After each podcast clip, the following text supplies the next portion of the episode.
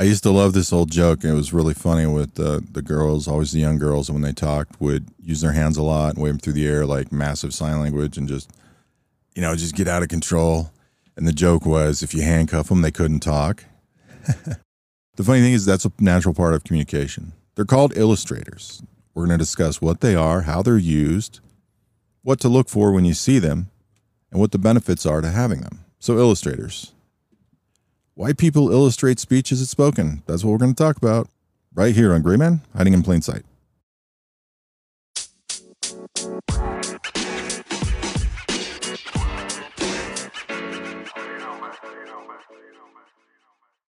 Ah, the fun of illustrators. I don't remember who came up with this term. It makes sense though. I mean, you're like drawing pictures with your hands. It's kind of how we give emphasis to words and phrases, is one of the reasons why we do it. And it's subconscious more often than not. Like I said, it's it's like you're drawing a picture with your hands. And sometimes when you've done it or seen people do it, even if it's just in a TV show, that's kind of what they're doing. It's almost like they're acting certain things out. Now, it is typically usually the hands, and that's what most people see, but sometimes we can see it with certain parts of their face, like their eyelids, especially the upper portion of their eyelids and the brow, the furrowed brow. Part of that plays into it. So even if you haven't seen it recently or don't do yourself, go go look at something, anything where somebody's talking with their hands, and then pay real close attention to the eyebrows, the upper eyebrows or upper eyelids and the brow area there, and see if you can identify the movements and things that change there especially when they go along with their hand movements. It's so funny because if I was doing this on video right now, you'd laugh because I'm actually using illustrators as I talk, which I don't normally do, but I'm doing it right now because I'm checking my notes, but doing it like I'm demonstrating what it is. And then I'm thinking, nobody's actually watching this. So, based on years of studies, and there's tons of science to look up on this, one thing we know for sure is this is acquired habit. You're not born with it. You learn this from your environment. Now, of course, you can learn it at home, all kinds of ways. Again, you can watch TV and your favorite TV show as a kid, especially when you're young and impressionable and learning things, and somebody uses a lot of illustrators, you can pick it up that way. You can pick it up from a family member. You can never have it and eventually go to school and make a friend or have a teacher there that does it that has an impact on you, even if you don't realize it, and you can pick it up that way. It could be cultural to your entire town or region in this country but things like this are definitely adopted and it doesn't take long to adopt these habits. It doesn't have to have years of exposure. It could happen just after a few weeks.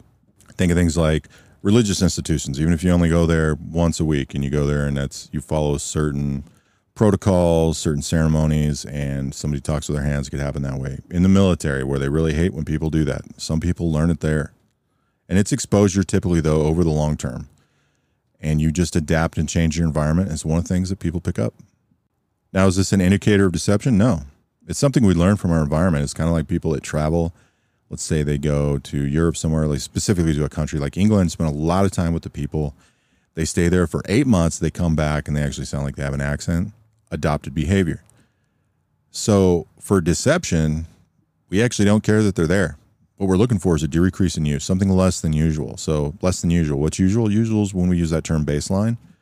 Again, just like establishing baseline, just like talking to a detainee, trying to elicit information, anything you're trying to do, the more prior exposure you have somebody, the better. That's why I sometimes say, you know, these certain things, don't don't try these on your loved ones. These are bad when you get caught. However, these other things and questionings you should try on your loved ones, these certain ones, because you know them really well, and you'll be able to pick up on those changes and identify the consistencies that you subconsciously already have. So it's not just that it's a decrease, it's a decrease more than usual. So let's say you're having a conversation Somebody uses a lot of illustrators. They're talking for six, seven, eight minutes. Part of that conversation, you ask them another question, complete change of thought. No more illustrators. They get solemn, sad, and quiet, and then you go back and they get more excited about something else. Doesn't mean that's deception. Could just be questions. Questions you ask are a big part of that. Could just be the subjects you're on.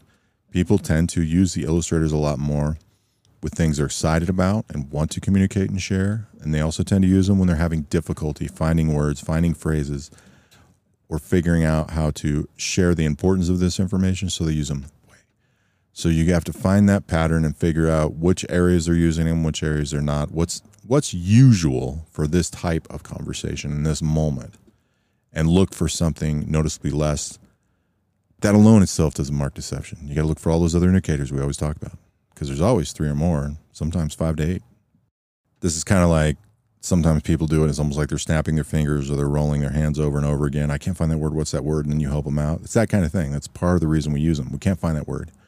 We can't emphasize this enough. We can't find that phrase. Maybe we just had a slip of our mind for a second because it's moving too fast. And we just want what we're being said to get across, but we can't find those words. Big part of it.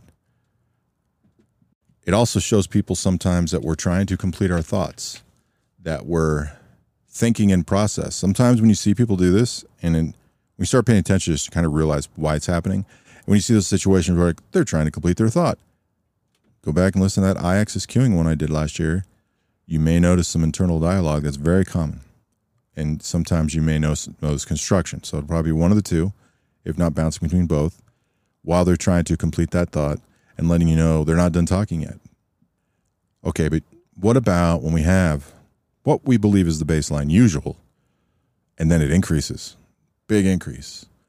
Well, you can actually coincide that a lot with the situation, the environment, what's going on. Typically, going to come because of things like they're excited about something. Maybe it's excited in a bad way, or they just love talking about the subject. They could be distressed, could be anger, which you should have already identified, or agitation. Those are some of the more common reasons why we might see an increase in illustration. But when you're looking at the decrease for deception, there's things you want to follow through with their statements and words. You're going to have to use some of these other techniques in combination with this, because again, clusters. Things like they're not emotionally invested in the statement. Now, the question is, should they be? We've used examples before about the family member comes home. They're like, uh oh, mom's dead, no big deal. Okay, is there something about them specifically that that would be a common reaction for that individual? Most likely not, but there are definite real explanations out there but they lack the emotional investment when it should be there. Things like faking concern or enthusiasm with can be identified in situations where the lack of investment emotionally should be there, it's not there. That faking of concern or happiness and enthusiasm kind of shines through for the unpracticed liar. But sometimes it's not deception when they decrease, they're just being very cautious about their statements.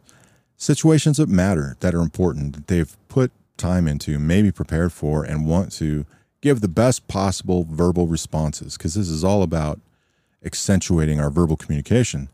So think about those important interviews, job interviews, or maybe a job evaluation of some type, or some type of assessments being done like we do in the military, or briefings, or you know, a situation like a briefing where an important person is around that can really affect your life, good, bad, or indifferent, or things like promotions and promotion boards in the military, other examples of things I know these types of things can cause a massive decrease in your natural illustrators.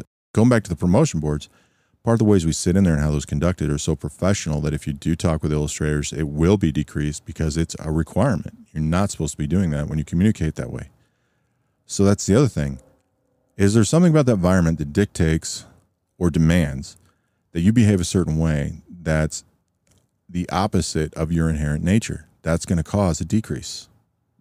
The other thing too is part of the reasons I've waited so long to talk about this, because as fun as it can sound, there's so many other detecting deception things that are out there very common that we can use combined together with statements to identify people that are essentially lying. Well, the reason I've waited so long for this is because a rehearsed liar often lacks this. And if I'd have started early with that, people are like, oh, this person isn't talking with their hands, they're a liar. And I don't like what they're saying. When the fact is you just don't like what they're saying, it doesn't make them a liar. I mean, look at uh, Speaking of a recent podcast, look at presidents when they talk. They follow specific patterns. They use illustrators, but they tend to follow patterns, especially the well rehearsed orders. Look at, take President Biden, look at any speech he's given where he's standing up on a podium using a teleprompter and compare it to President Trump, who's standing up at the podium and has a teleprompter. There's patterns they both exhibit. For one of them, there's certain very natural patterns that they follow, and the other one, it's very rehearsed. Doesn't make either one more deceptive than the other, but there's a big difference between the rehearsed person and the non rehearsed person. And so when you see the rehearsed person, you realize that if they do have those out there, they follow almost like a public speech display where there's patterns you can identify to go along with statements or phrases or the way in which they move their body to communicate. And you say, that is not natural. That's rehearsed. That might help you identify something that is rehearsed. Doesn't mean that rehearsament's a lie, but finding out that something's been rehearsed is a huge help compared to somebody that's doing natural displays that we often misread. Another thing to understand is this is not sign language. This only happens during verbal speech and attempts to communicate. You don't have illustrators when you're using sign language because uh, sign language are a series of signs and hand signals. They're not illustrators. And my sister was deaf for a long time. Sign language was around me all the time. And I'm sure it's possible somebody out there can use sign language or just try to spell something with their hand because they don't know the sign and use an illustrator. I'm sure that's happened. Typically, that's not the case. This is something that goes along with verbal speech.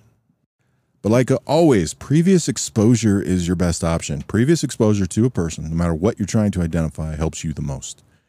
Previous exposure outside of this situation where you're evaluating them, even if this is just a normal conversation with their friend and you're trying to get information or understand them or read body language without them knowing, all your previous exposure helps you, even if it's subconscious, in identifying their baseline and their patterns so that you can look for those changes. But remember, it's not always that simple. No matter how well you know them, most time it's subconscious. So you have to take rehearsal time to look for those things, to see how they naturally behave, not looking for anything, just look for their natural, normal, usual, their baseline. It's a far more help. That way you have a conscious thing going on there instead of the subconscious belief or identifiers that you've seen in conversation with these individuals.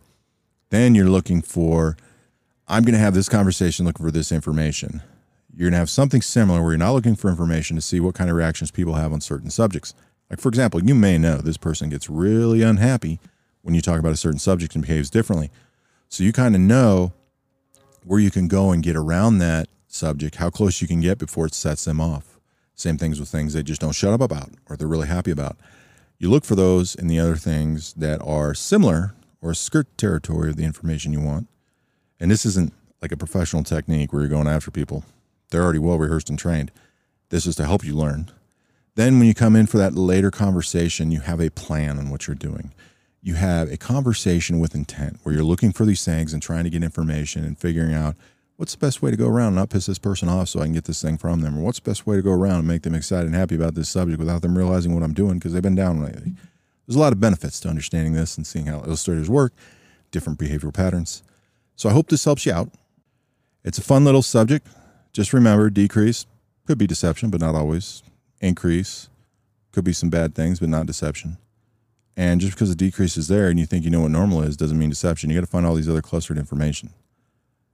The biggest things for the decrease tend to be with rehearsed people, not necessarily people who are sitting there lying in that state. But if they're lying in that time and it's not rehearsed, you're going to find other indicators, and you need those two to be for sure. You need all of them more than this one. They're much more stronger indicators that can be relied on than just only looking at a lack of illustrators because there's so many variables in that situation you could have caused yourself. And that's what you want to be careful of.